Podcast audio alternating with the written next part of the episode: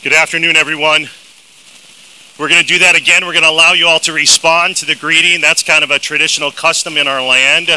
And so I'm just warning you, we're going to do that again. Uh, good Saturday afternoon, everyone. Ah, yes. I know we had a great lunch. You've already had a session after lunch, but we we sure appreciate your enthusiastic engagement, and um, we look forward to interacting with you all some today. I know many of you, but allow me just to take a moment to introduce myself. My name is John Glock. I hail from Dubuque, Iowa. My wife Katie is with us today. And uh, we know Bethany and Bethany folks well, but it's just great to be with many folks that we've connected with uh, over the years. I just wanted to give a, a, a, brief word of introduction, and then we'll have a time of prayer together, and then we'll hear uh, the Stratman story. But I want to remind all of us of this truth uh, taken from a chorus, perhaps you remember from back in the 90s. Some of you don't, but that's okay. So I was graduating seminary in 1994, and at the time I was involved in camp ministry and youth ministry. And there was a song out at that time that went like this. I'm just going to give you the words. It's you're welcome. It went like is what do we do? What do we do when life is hard? I see your faces, and again, I know many of you, but I know this to be true of all of us. We're dealing with something, right? And if we're just getting through something, we're going to have something else to deal with right around the corner. And so, how do we deal? How do we respond to the difficulties of life? When life is hard and might not get easier, what do we do?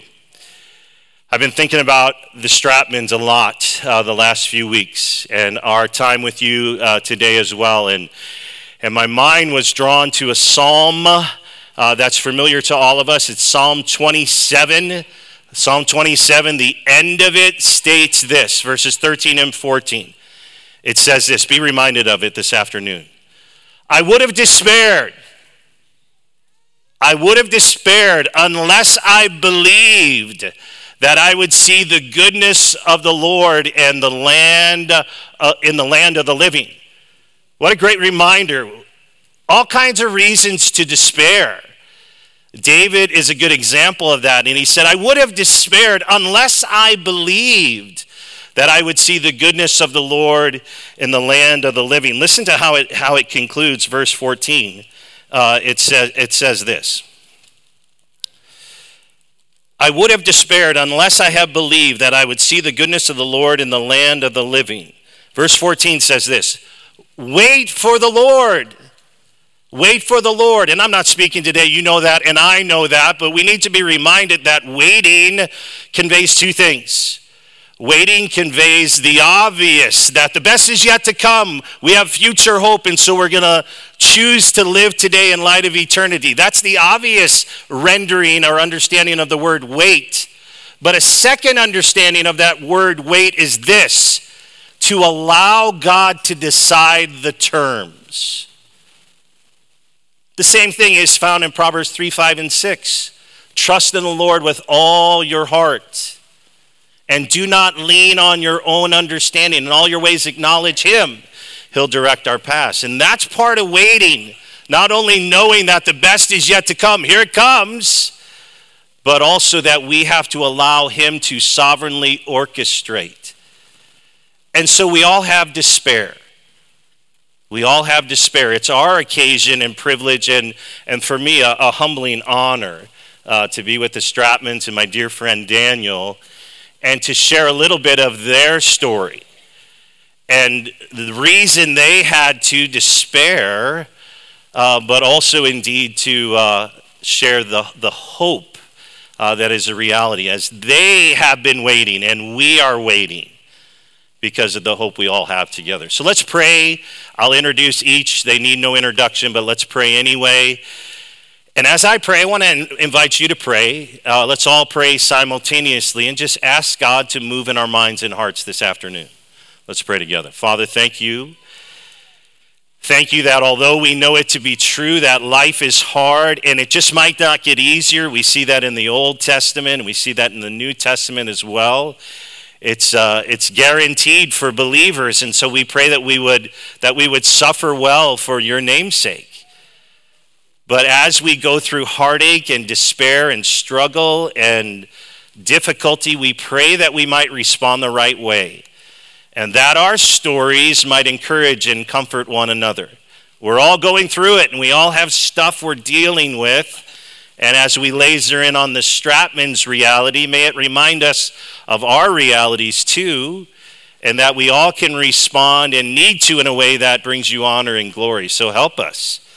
Help us, I pray. Help us to wait, anticipating what is yet to come, heaven and all that that entails, glory, and in the meantime, allowing you to determine the circumstances. And we will trust in you in them. Uh, we ask and pray.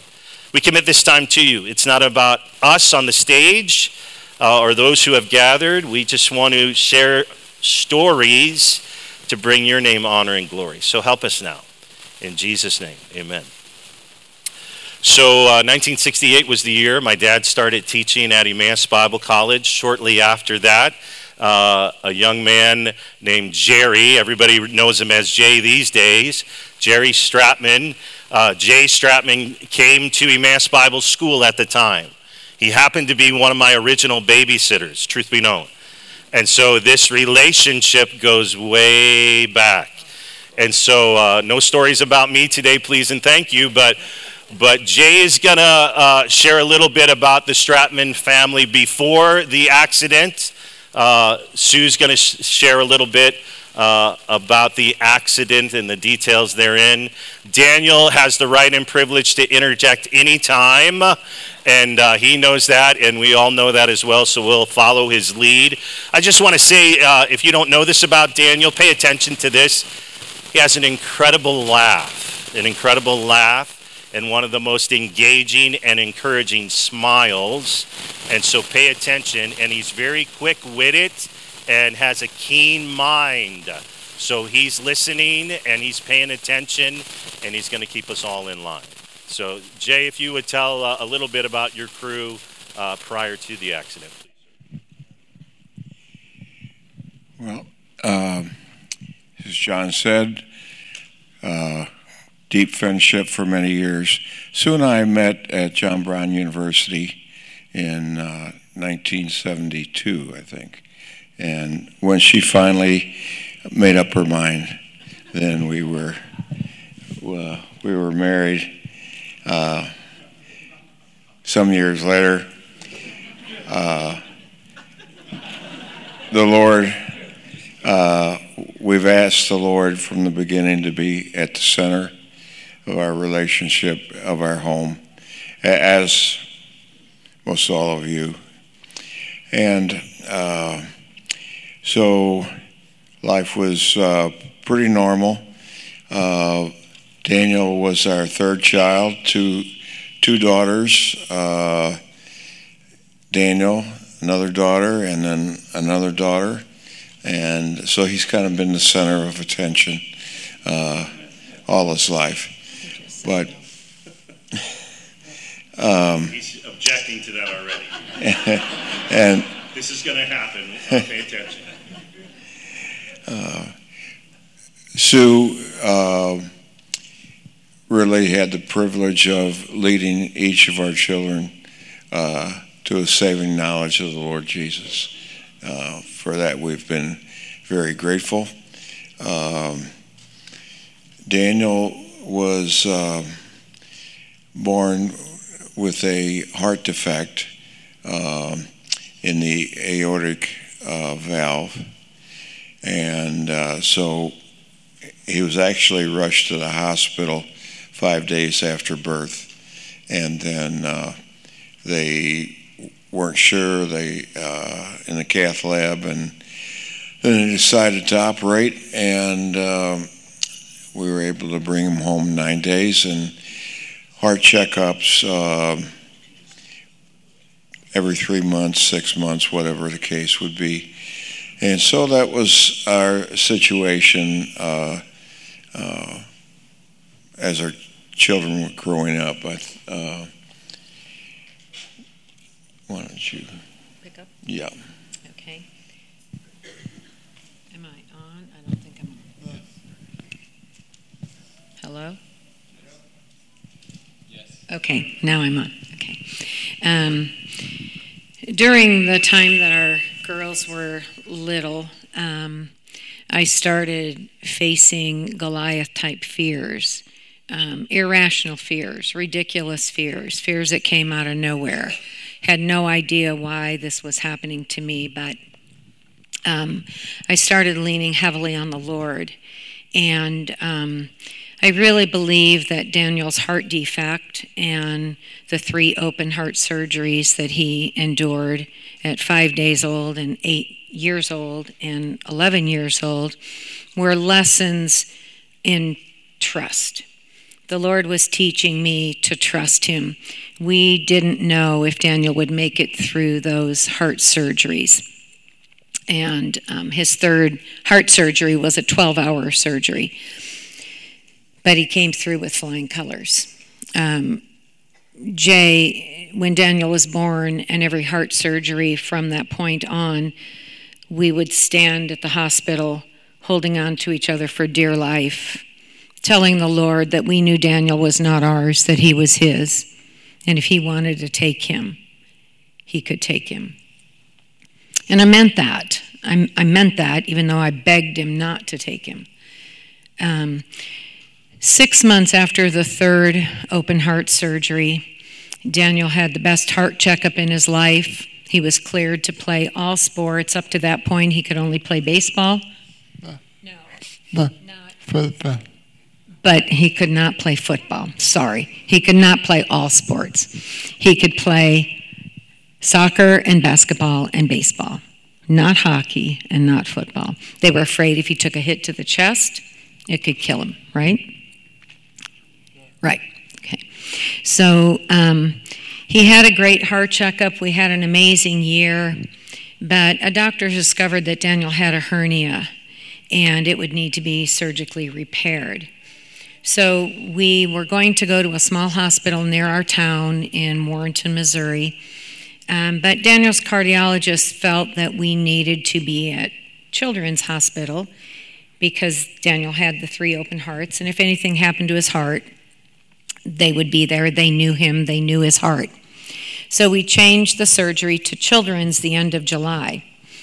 Well, we happened to be at Turkey Hill Ranch Bible Camp, and Daniel was going to try out for a select soccer team that weekend. So we left Turkey Hill on Friday. He tried on on Saturday, he made the team, and the coach said if you could move the surgery up, he won't miss anything. So on Monday morning, I called Children's Hospital. They moved it up to Wednesday morning. We told nobody. To be honest with you, we hardly prayed about it. This was hernia surgery. It wasn't open heart. Everybody survives hernia. We didn't even think about it. So we went into the hospital that morning. Um, Daniel was shooting hoops in the waiting room. None of us were nervous. This was a piece of cake. He walked through the operating room doors. He was 11 years old at the time. I can, I had to go to my to my friends, to my favorite restaurant.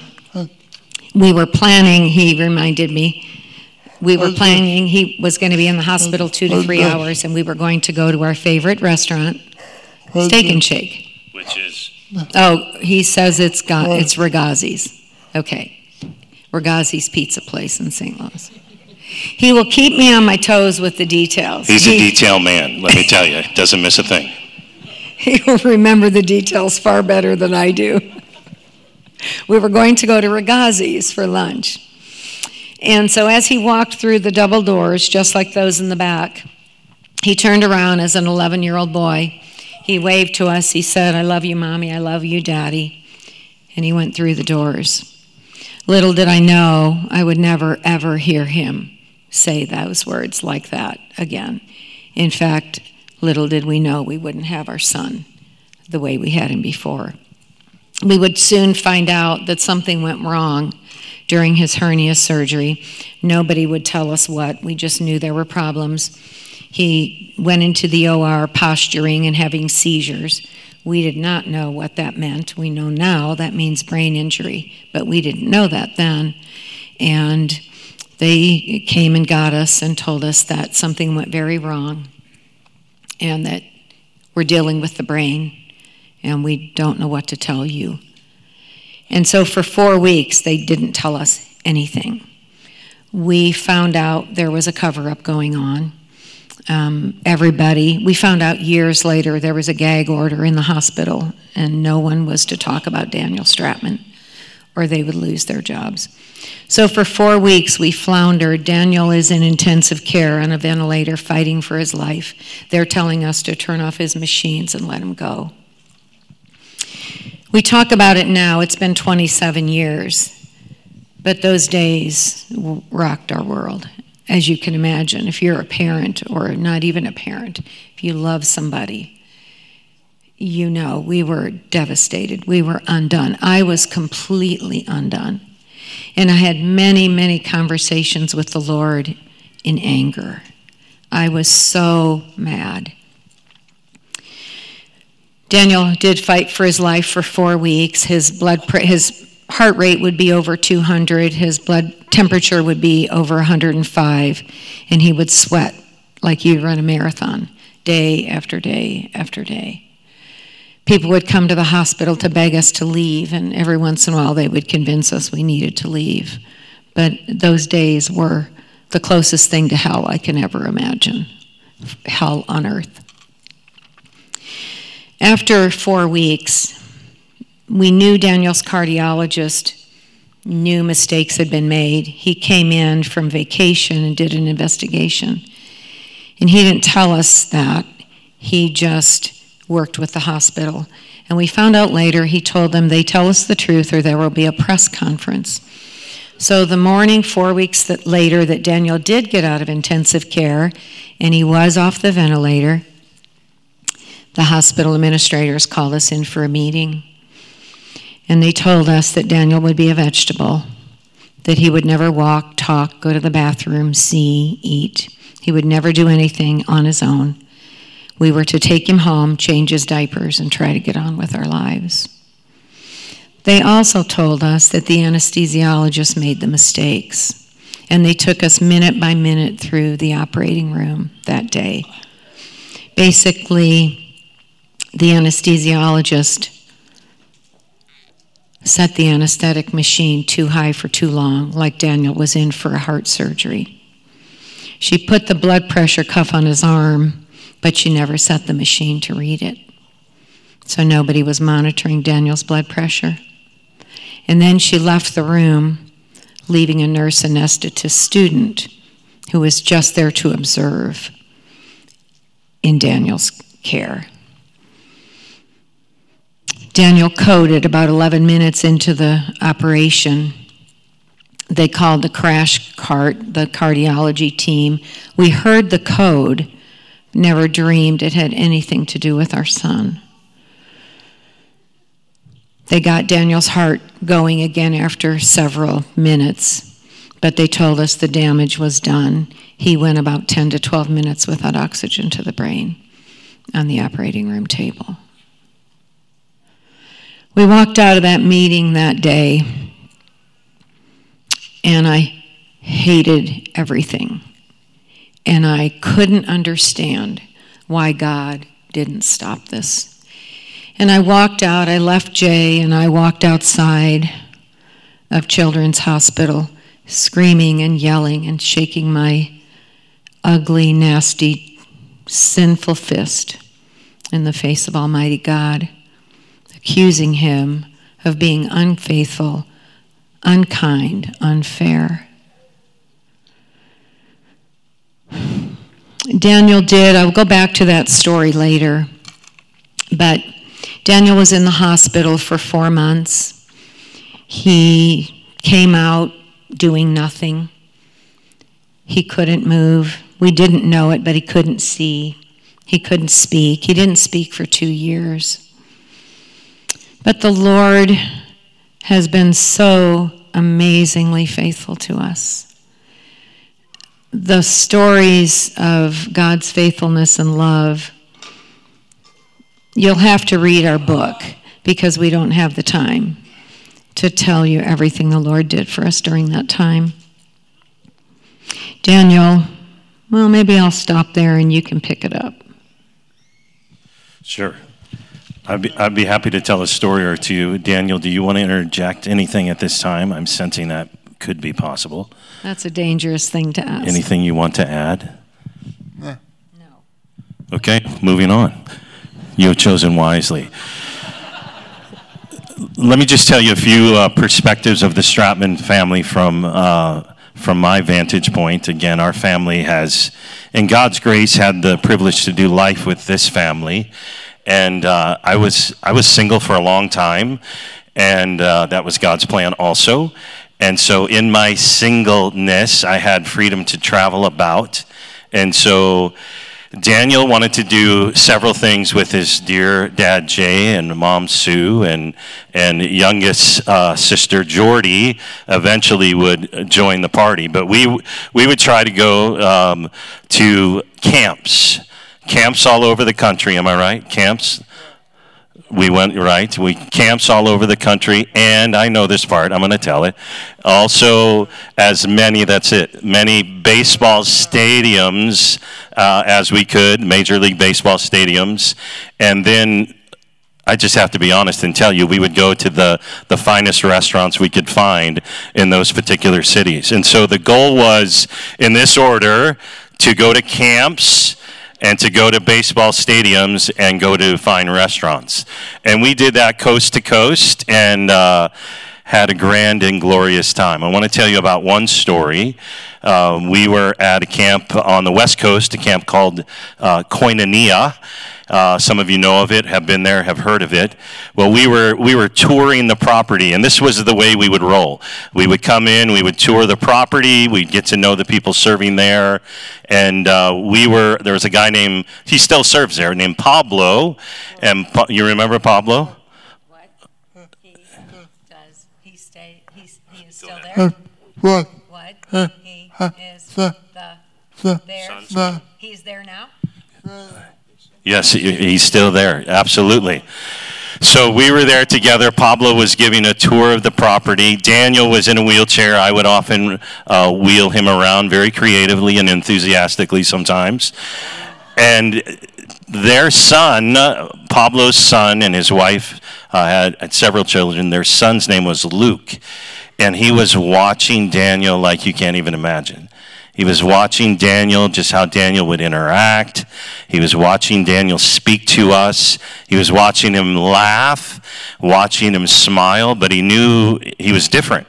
And so after we left the camp, uh, Pablo's uh, son Luke came up to Pablo and said, I want to know his story. What's going on with this story? And so the story was explained, but Pablo shared with Luke that that's not always going to be the case for Daniel. Daniel knows the Lord Jesus as his personal Savior, and one day he'll experience a glorified body with Christ in heaven. And this captivated young Luke, and Luke said, I want that. And he made a decision to trust in Christ as his Savior. And so from that point on, I started calling Daniel Brother B, uh, which stands for Barnabas. Uh, Daniel has a ministry of encouragement. And I want you to know that. He has traveled uh, the country, the nation, the world, and encourages. Excuse me? The world. I know the world. Not all of us get that privilege, but you have. That's right. The world, just to be clear. And as he does so, he has a ministry of encouragement, unlike any of us can encourage others based upon what he has been through. And so um, when I served for a minute or two at Emmaus Bible College, uh, it was determined by the cabinet that we would identify an award, an award really uh, named in honor of Daniel, but it would be known as the Barnabas Award. And every year in May, a student from Emmaus Bible College receives the Barnabas Award. Daniel graduated from Emmaus uh, while I was serving there, and he was the first uh, to receive uh, that award, the Barnabas Award. And so we wanted you to know and understand that uh, Daniel has a ministry and he knows it. And he knows that, that God is worthy to be trusted regardless of circumstances. And his ministry is one of encouragement. So feel free if you want to, uh, from time to time, call him Brother B, uh, which stands for Barnabas. I'm going to pause and let Sue and Jay and Daniel share other stories of encouragement and lessons learned, and then I have a few more uh, entertaining ones for you as well. What'd you say? Good. Is that good? That was good.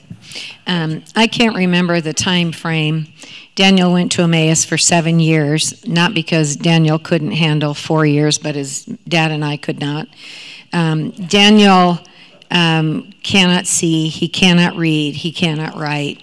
Um, the part of the anoxic injury to the brain was his brain stem, which controls all of his motor skills and his speech.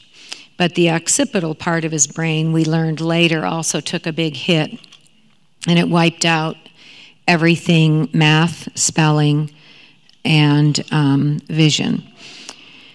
The Lord, though, amazingly preserved Daniel's mind. And Daniel can recite Bible verses he learned. I see children here in Awana when he was your age.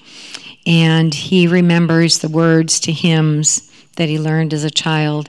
And while he can't sing, sing, because he doesn't have the breath intonation to carry that support, he mouths the words to many, many hymns when he went to Emmaus, um, one of his first assignments was to write a paper about a biblical hero. And I don't know if this preceded John calling him Brother B or if this came after. But he wanted, he wrote about Barnabas. And when Daniel did Emmaus, uh, mostly Jay went to classes with him, recorded all the teacher lectures um, brought it home. Daniel would listen over and over and over and over. He was he was never an auditory learner, but he became an auditory learner. And so he would listen to the lectures. Jay would put all those awful big textbooks on cassette tapes. Boring, Daniel said.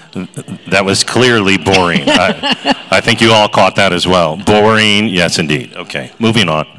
So, so uh, Dr. Stevenson is here. Oh, that's right. Don't tell Doctor. And you also had John Glock classes, and you might have had Mr. Woodhouse classes. But Daniel would listen. Now those classes He wasn't were talking about boring. any of us. No, He just made that wasn't. clear. No, he wasn't. No, not at all.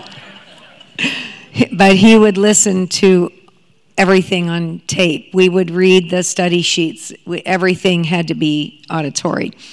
But the Barnabas paper, Daniel dictated to me, and I typed it up for him. And I think it was actually a Mr. Dave Glock class that he wrote that paper for. And that was his goal in life to be a Barnabas, to be an encourager like Barnabas was to Paul. So the connection there is pretty amazing how the Lord worked in that area. Um, Daniel did go to Emmaus for seven years. He didn't speak for two years after he was, he was injured in 1996. The verse that John read today, Psalm 27:12, I showed I opened my Bible. John shared that with me this morning. I opened my Bible and I said, "Do you realize July 1996 is written in my Bible?" At that verse. That's the verse that I pleaded with the Lord and thought of all the time. A few months before that, when I was dealing with these horrendous fears, I sat at my kitchen table and doing a Bible study, and Psalm 27:14 hit me between the eyes like a ton of bricks. Wait on the Lord. Be of good courage, I will strengthen your heart. Wait, I say, on the Lord. And I said to the Lord, Why are you giving me this verse? This verse, it jumped off the pages to me. And a friend came in to see me that morning, and I said, Jan, I don't know what's going on, but the Lord's about to do something big. That was March of 1996. Daniel was injured in July. The morning that Daniel was injured, we didn't tell anybody we changed the surgery. Nobody knew. We called Steve Allen at Turkey Hill after they told us something went wrong. We called Dave Glock at Emmaus and told him something went wrong. Daniel's not going to make it. And to our knowledge, that news went worldwide, and people all over the world were praying for Daniel. But Jan, my friend, who I shared that verse with in March, that morning, the Lord burdened her with our family. She said, I've never, ever in my life felt such a burden to pray for somebody. She said, I prayed specifically for Jay, and I just felt like Jay is going to carry a burden that he has never carried before. Wednesday night, she found out what happened to Daniel, and Thursday morning, she was in the hospital. To say, God, God is amazing. I don't know how people do life without Him. I, it was hard with him. It's still hard with him. Daniel is still a very injured young man. And yet, how God loves. John said this morning, intense love. And I almost choked. I almost wept. The intense love of God is what has carried us through. Um, this week, I was I was thinking about again my history with the Stratmans and uh, the Stratman's history with our family. They've lived with us. We've done a lot of life together. And one of my, my dad's last chapel messages at Emmaus, um, it might have been his last. It was in February of 2018. And so I reached out to the college and said, Could you send me that message uh, again? I wanted to listen to it uh, this week. And it was entitled the following uh, omniscience, omnipotence, anxiety, and birds. Omniscience, omnipotence, anxiety, and birds. And you don't get that, uh, but the Stratmans were a big part of uh, that message, especially when it comes to the, the emphasis on birds. So, Sue, I wonder if you could uh, remind us of the fact that his eye is on the sparrow. I'll try to do this without weeping. This changed my life. As I mentioned, after they told us Daniel would be a vegetable, I walked outside, and for two and a half hours, I walked around the huge complex that is St. Louis Children's Hospital in Barnes. And I walked with my head down, weeping and crying and begging God, begging God to heal my son, but mostly anger at why how are we going to live with a brain injured little boy now? Why didn't you take him? You had three heart surgeries. You could have taken him then. Why didn't you take him? Now, a hernia surgery, and we're going to have a little boy who's in a vegetative state. It didn't make sense to me. It felt so unfair, so cruel, so unloving. And so for two and a half hours, I walked and cried and walked and cried. And I remember exactly where I was. I walked past the children's hospital entrance, and there was a little side street, and I walked down the curb and up the curb. And as I stepped up on the curb, there was a dead sparrow at my feet. And that sparrow stopped me in my tracks. And I think if I wouldn't have thought they would carry me away in a straitjacket, I would have fallen on my face, prostrate on the sidewalk. And as John said this morning, I didn't hear anything audible, but I know the Lord was speaking to my heart. And as I looked at that dead sparrow, knowing that God goes to every sparrow's funeral in Matthew 10, it was like the Lord said to me, Sue, don't you know how much I love you? Don't you know how much I love your son? And I remember saying to him, if I had your power to, to, to heal your only son, my only son, I would do it. And then I heard him say, I gave my only son for you, for Daniel. I know what this feels like. And I know this doesn't seem fair. And I know it's hard. But I'm just asking you to trust me. Just trust me. This will turn out for your good, for Daniel's good, for my glory. And while you don't understand, you just need to trust me. And that little sparrow that day changed my life. I have sparrows in my kitchen, I have sparrows in my bedroom. I love that little bird. I was I was going to add that if you've been to the Stratman's house, you uh, you can't help but be reminded of sparrows. Katie yeah. gave us a picture. We've added to that collection, no doubt. I want to ask the three of you a question, and I want to tell just some fun stories so you understand that Daniel uh, is just like us and loves to have a good time and enjoy uh, the abundant life now, knowing that glory is yet to come. But I'd ask all three of you uh, this question to share with us as we uh, we start to land the plane. Daniel Daniel yawned and gave me a little look, and I said, "I'm sorry, we're keeping you up." Uh, so we'll start we'll start wrapping this up. But Daniel kept me up last night. Just yeah, there's there's a story. There's a story to be told there too.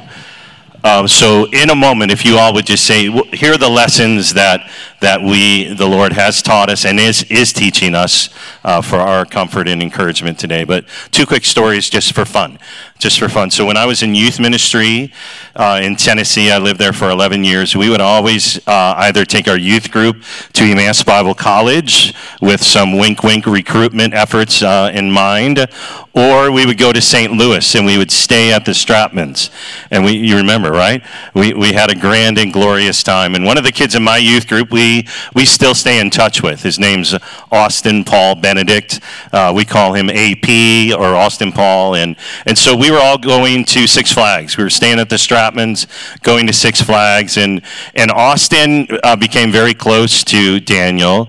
Uh, Daniel and Austin were both junior groomsmen in my, my wedding, and uh, Austin just thought he could do everything right, and and, and was a specially gifted young man in in high school, and and everybody else knew that wasn't the case, and so Austin uh, said, "Listen, let me take care of Daniel a little bit. Let me let me take care of this," and and we we we would take advantage of the reality of getting to the front, exactly to the front of the line, and so normally I'd be I'd be pushing Daniel in his wheelchair, and he said, "John, this is taking too long. Let me put." Daniel on my back. And so I said, okay, let's try this. And so Austin, uh, I helped Daniel get on Austin's back, and Austin just took off, but forgot to realize that Daniel had no ability to hold on. And so Daniel just kaplunk uh, was there um, uh, in the sidewalk, yes. Um, but smiling and laughing and loving every moment of it. Um, we also, for a while, went to Koronis together uh, in Minnesota, end of July, last last full week of July. We highly recommend it. Um, but I, I had wave runners at the time. Mark Woodhouse remembers this, and some others. And uh, I brought uh, one of my wave runners up, and, and Daniel wanted to go on. And so, of course, we had life jackets and we said, let's do this. We put Daniel in between me and Austin. And then we just decided to get a little wild and crazy. And uh, Daniel wanted to see if we could throw him off the wave runner. Um, and so we made a strong effort and had some maneuverability on the wave runner. And I threw both he and Austin flying in the water. And Daniel was just bobbing up and down, laughing and, and enjoying normal life with us. And we just wanted you to hear those stories to know he loves to do life with us and just like us. And we make every effort uh, to make sure he enjoys that to the fullest. Uh, I promise you more stories could be told. Life lessons from any of you, if you'd be willing to share. Daniel, uh, Sue, Jay, big lessons the Lord has taught you as we, we start to bring this to a close. Okay, you interject, Daniel, if you, you want to say have something you would like to say. Ahead, you never know what Daniel's going to say. Nothing at the time, but he'll be ready. Okay. Um, Jay and I collaborated on this, and um, they did. They did.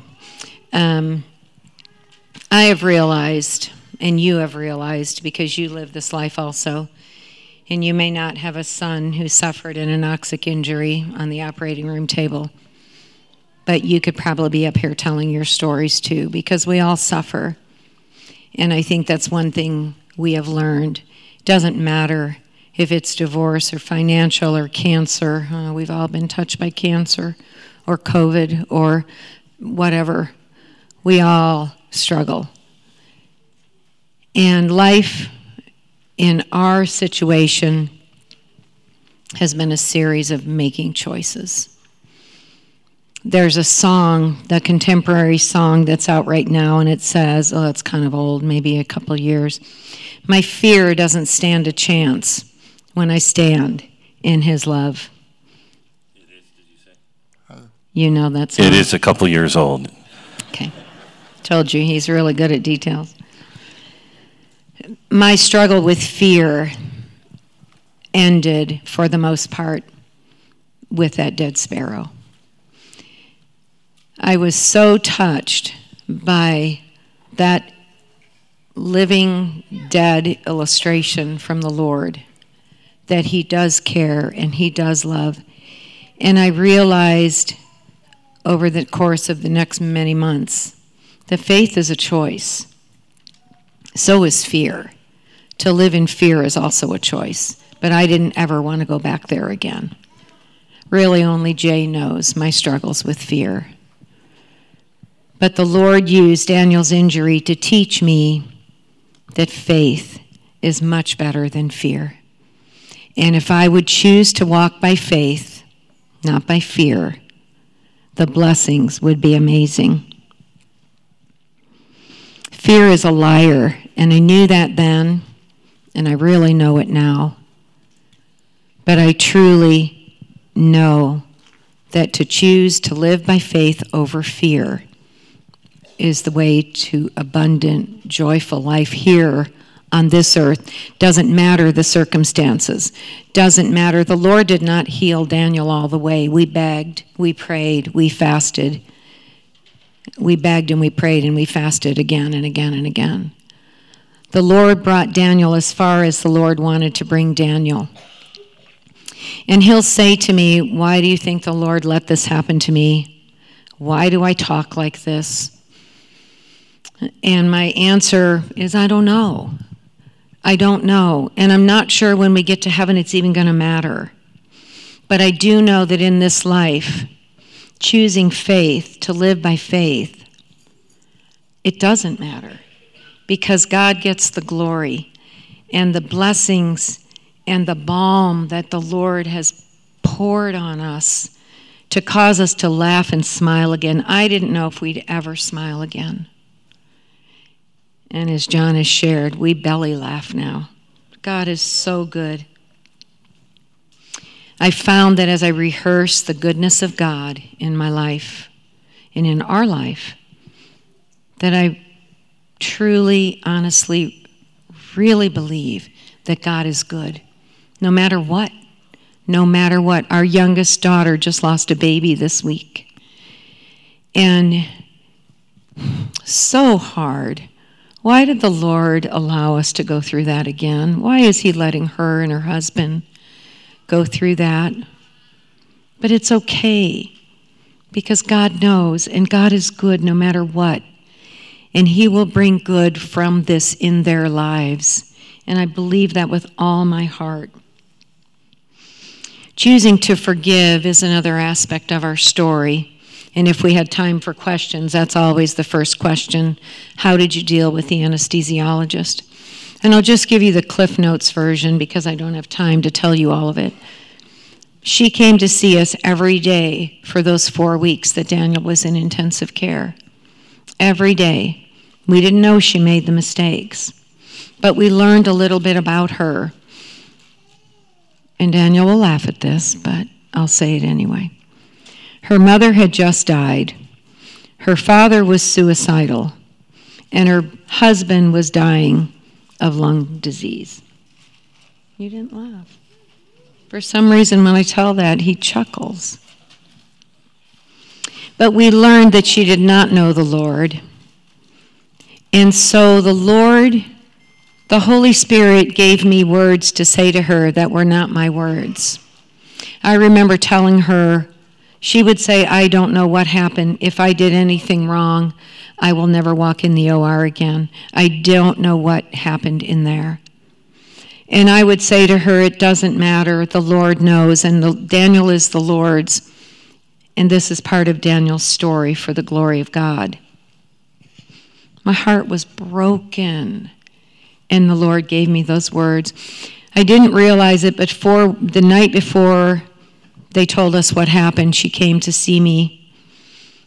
And I had a basket for her with a Bible and tracts and a thank you card for coming to see us every day.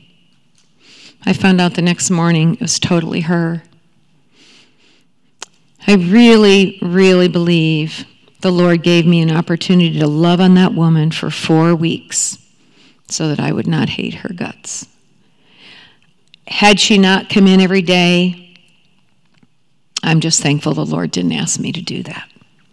There are days now we do not hate her. We have no animosity. We don't. You don't. You don't. He has never been angry with her. I'm waiting for the rebuttal.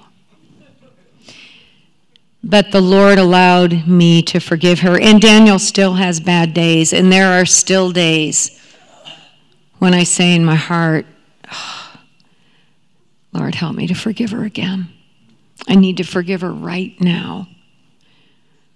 When I think all that she took away from Daniel and the life that he would have had, he wanted to be a cardiologist. He was a soccer player. He was very ambitious. I have to ask the Lord to forgive, help me forgive her again.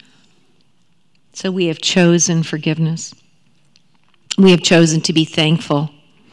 The Bible is full of verses telling us to be thankful, but in the midst of tough, tough situations, that's a choice of the mind and the will.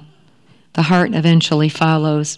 And I do thank God for Daniel just like he is. But it took me a while to get there. But we did thank him many, many times, and we still do for the blessings. It changed our perspective to be thankful. It focused our eyes on the Lord and on all that He's done for us. Would we love to have Daniel back, running around, playing soccer? Oh, 100%, absolutely. But would we trade that for the lessons we have learned through this trial? Never. The lessons we have learned. I would never know God the way I know Him now. I may still be living in fear. And Daniel is such a blessing. And we've cho- chosen to focus on heaven. I'm so thankful this life is not all there is. I don't know that I'd still be here if it was. If I didn't know the Lord, I don't know what I would have done. There was a point where I wanted to jump out of the seventh floor, seventh floor intensive care waiting room. I wanted to end my life because I didn't want to watch him suffer anymore.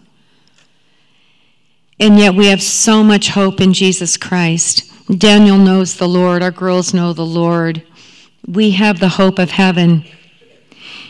And one of the most encouraging things to me to think about is while this injury took Daniel's sight away, when he gets to heaven, the first face he will see clearly since he was 11 years old will be the face of his Savior. He will see Jesus. He will see him clearly. what an amazing thing. The hope of heaven. If you don't know the Lord, please, please trust Him. This life is hard. And if you don't know Him, this is the only heaven you will ever know. For those of us who know Him, this is the only hell we will ever know. Because someday Daniel's going to run the streets of heaven. He's a good friend of Joni Eareckson Tada. And just two weeks ago, Joni wrote Daniel, she texted him, and she said, Daniel, will you promise me that you'll play tennis with me in heaven? Daniel's never played tennis, and I don't think Joni has either. But she wants to play tennis in heaven. Aye. But I have played. You did as a child. You did before you were injured. That is true. Not professionally. Not professional.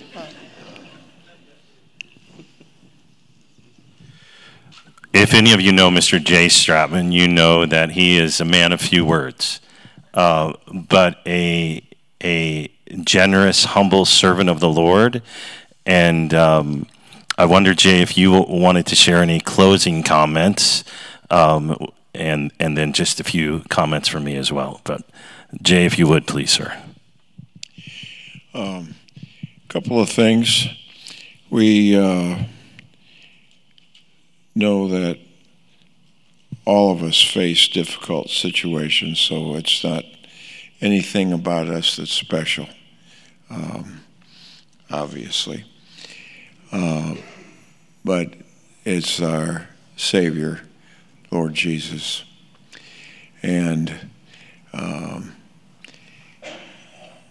we indeed have the God of all comfort. And just as we were encouraged by many people, many, many people coming along and sharing that with us, if uh, we can do likewise, uh, just a little, in just a little way, uh, certainly that's, that's what uh, we'd like to be involved in. Um, he is faithful, and um, we like to refer to the verse, Thus far has the Lord helped us, and indeed He has. And we're grateful. We'd like to thank the conference committee for the invitation. Uh, we thank the elders. Uh, and uh, what a what a conference uh, you folks put on, and all the believers uh, helping, and the food, and it's thank you. We're we're blessed to and privileged to be here. Dan, Daniel, do you have any any words you want to say before we uh, wrap this up, my brother? Before we play the video that you hate, Yeah, that's coming. I'm just warning him. But not.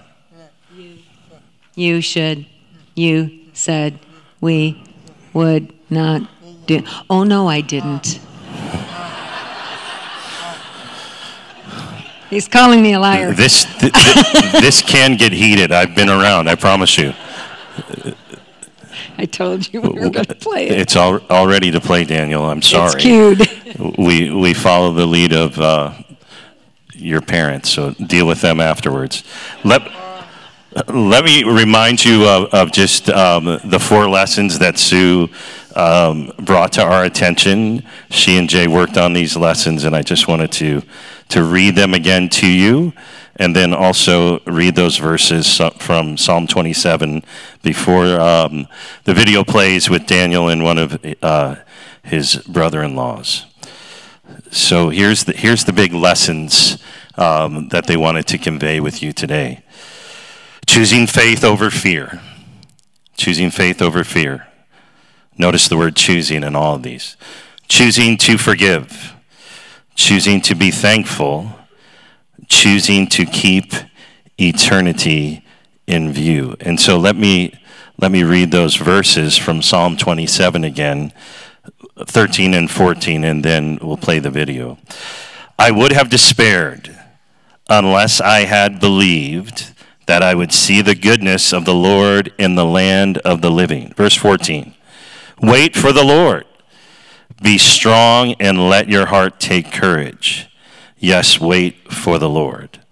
And so it's been our prayer and desire that your heart would take courage today. As you've heard a little bit of the Stratman story. And here's a little bit from Daniel, his favorite part of this presentation, and his brother in law, uh, Grant, uh, telling a little bit of their story. While they're queuing this up, this is on Daniel's website called storyofdan.com. Somehow they, then Daniel got nixed. So it's storyofdan.com. You can go to the website. We wrote a book in collaboration with a woman we met through Joni and Friends called When Losing is Winning. We are out of hard copies, but on this website you can download the book if you would like to read the details of God's faithfulness in our lives. John, they're uh, they're going to work on the getting the video. While we're doing that, let's uh, open up for some questions. If there's any questions, and then we'll uh, we'll go to the video once it's ready. Sounds great. Sounds great. Anybody have a question from the audience? Nice and loud. Okay, Daniel, Brother B, did you hear that? What's your favorite food? I won't answer it even though I know it. You go ahead. Pizza. Yeah. Pizza. Pasta. It used to be pizza. He's changed. Is that because of all the ballparks you've been to, Daniel? Right? Right. I think we got it up here. That's a good question. I thought he was going to say steaks. We, we, we've had many a good steak together. We have, yes, we have. No. It was normal. Like all the other. Um. American kids. Uh, what what type of stuff did you like to do as a all American normal kid? I Love. baseball and pretty much. I loved when I was outdoors. So you love playing baseball, you love the outdoors. All right, that's cool. So you're a pretty active kid. I was, and you did a lot of uh, normal kid stuff. Uh, and then you, you know, you had a couple. You were used to doctors, uh, but then you had to go in for a, a routine thing. What, what happened? What happened? I was given Um. too much anesthesia and no oxygen to my brain cells. So then you basically got out of that surgery and Um. ended up what? Completely brain injured in a wheelchair for life. It really sucks. So your life is uh, not necessarily normal, No. and it's not necessarily easy. No. No. Um, but how do you get through life? Like how, how do you get through it? God's love. Yeah. Yeah.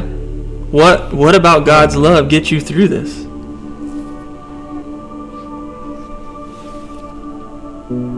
He said this life would No. not be easy,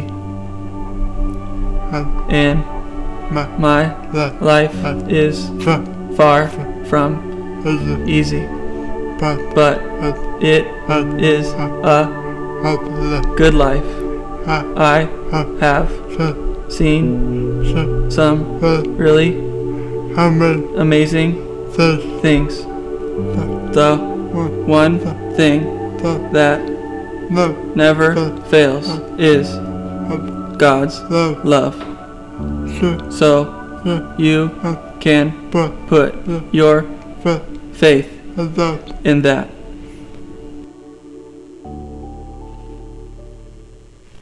Speak for two years. And when he started speaking, they told us that his throat muscles had atrophied and there would be no way to get that back. So when he started speaking, we realized everything is frontal, it's all tongue and lips. And so we, the Lord gave us the ability to, the Lord's wisdom gave us the ability to realize that if we lip read, we can understand him. His speech pattern is always the same. He just has a lot of vowels and consonants that he can't say clearly. But in the car, when he's behind me, I don't get it. But when I'm looking at him, as John has done, we get it. I'm so thankful. I know, uh, I know Daniel and Jay and Sue would love to interact with you. Uh, personal interaction is their favorite. And so we'll close in prayer even now. You have a bit of a break. and I know uh, they're willing to just hang and just visit with you. There's more stories, there's more lessons, but they uh, we had dinner last Saturday together, and they said, again, this is not about us. Uh, we want to bring honor to the Lord and bring His name glory, but they want to encourage in the midst of their struggle and heartache. Um, so come visit with them. Let's pray. Let's pray, giving thanks for this occasion together, and then come chat with the Stratmans, if you will. Father, we're reminded today that we have to think right in order to live right. And we thank you for the reminder of the choices that the Stratman family extended have uh, learned and continue to make, uh, choosing faith and uh, uh, not being afraid. Uh, choosing to trust, choosing to forgive, choosing to live today in light of uh, the best that is yet to come. And so we thank you for their example. We thank you for their story. We thank you for the comfort you've been able to give them. You, the uh, the God of all comfort, the Father's of, Father of mercies. Thank you for the way you've interacted and encouraged and strengthened the Stratmans so they can encourage and interact with others. So we pray that we would all purpose to wait, uh, knowing the best is yet to come and allowing you to decide the terms. Help us to wait, help us to trust, and help us to celebrate the abundant life now and glory to come. We thank you for Brother B and his ministry and the ministry of the Stratmans, the way they, that you use them uh, through their story for your glory. We pray these things in Jesus' name. Amen.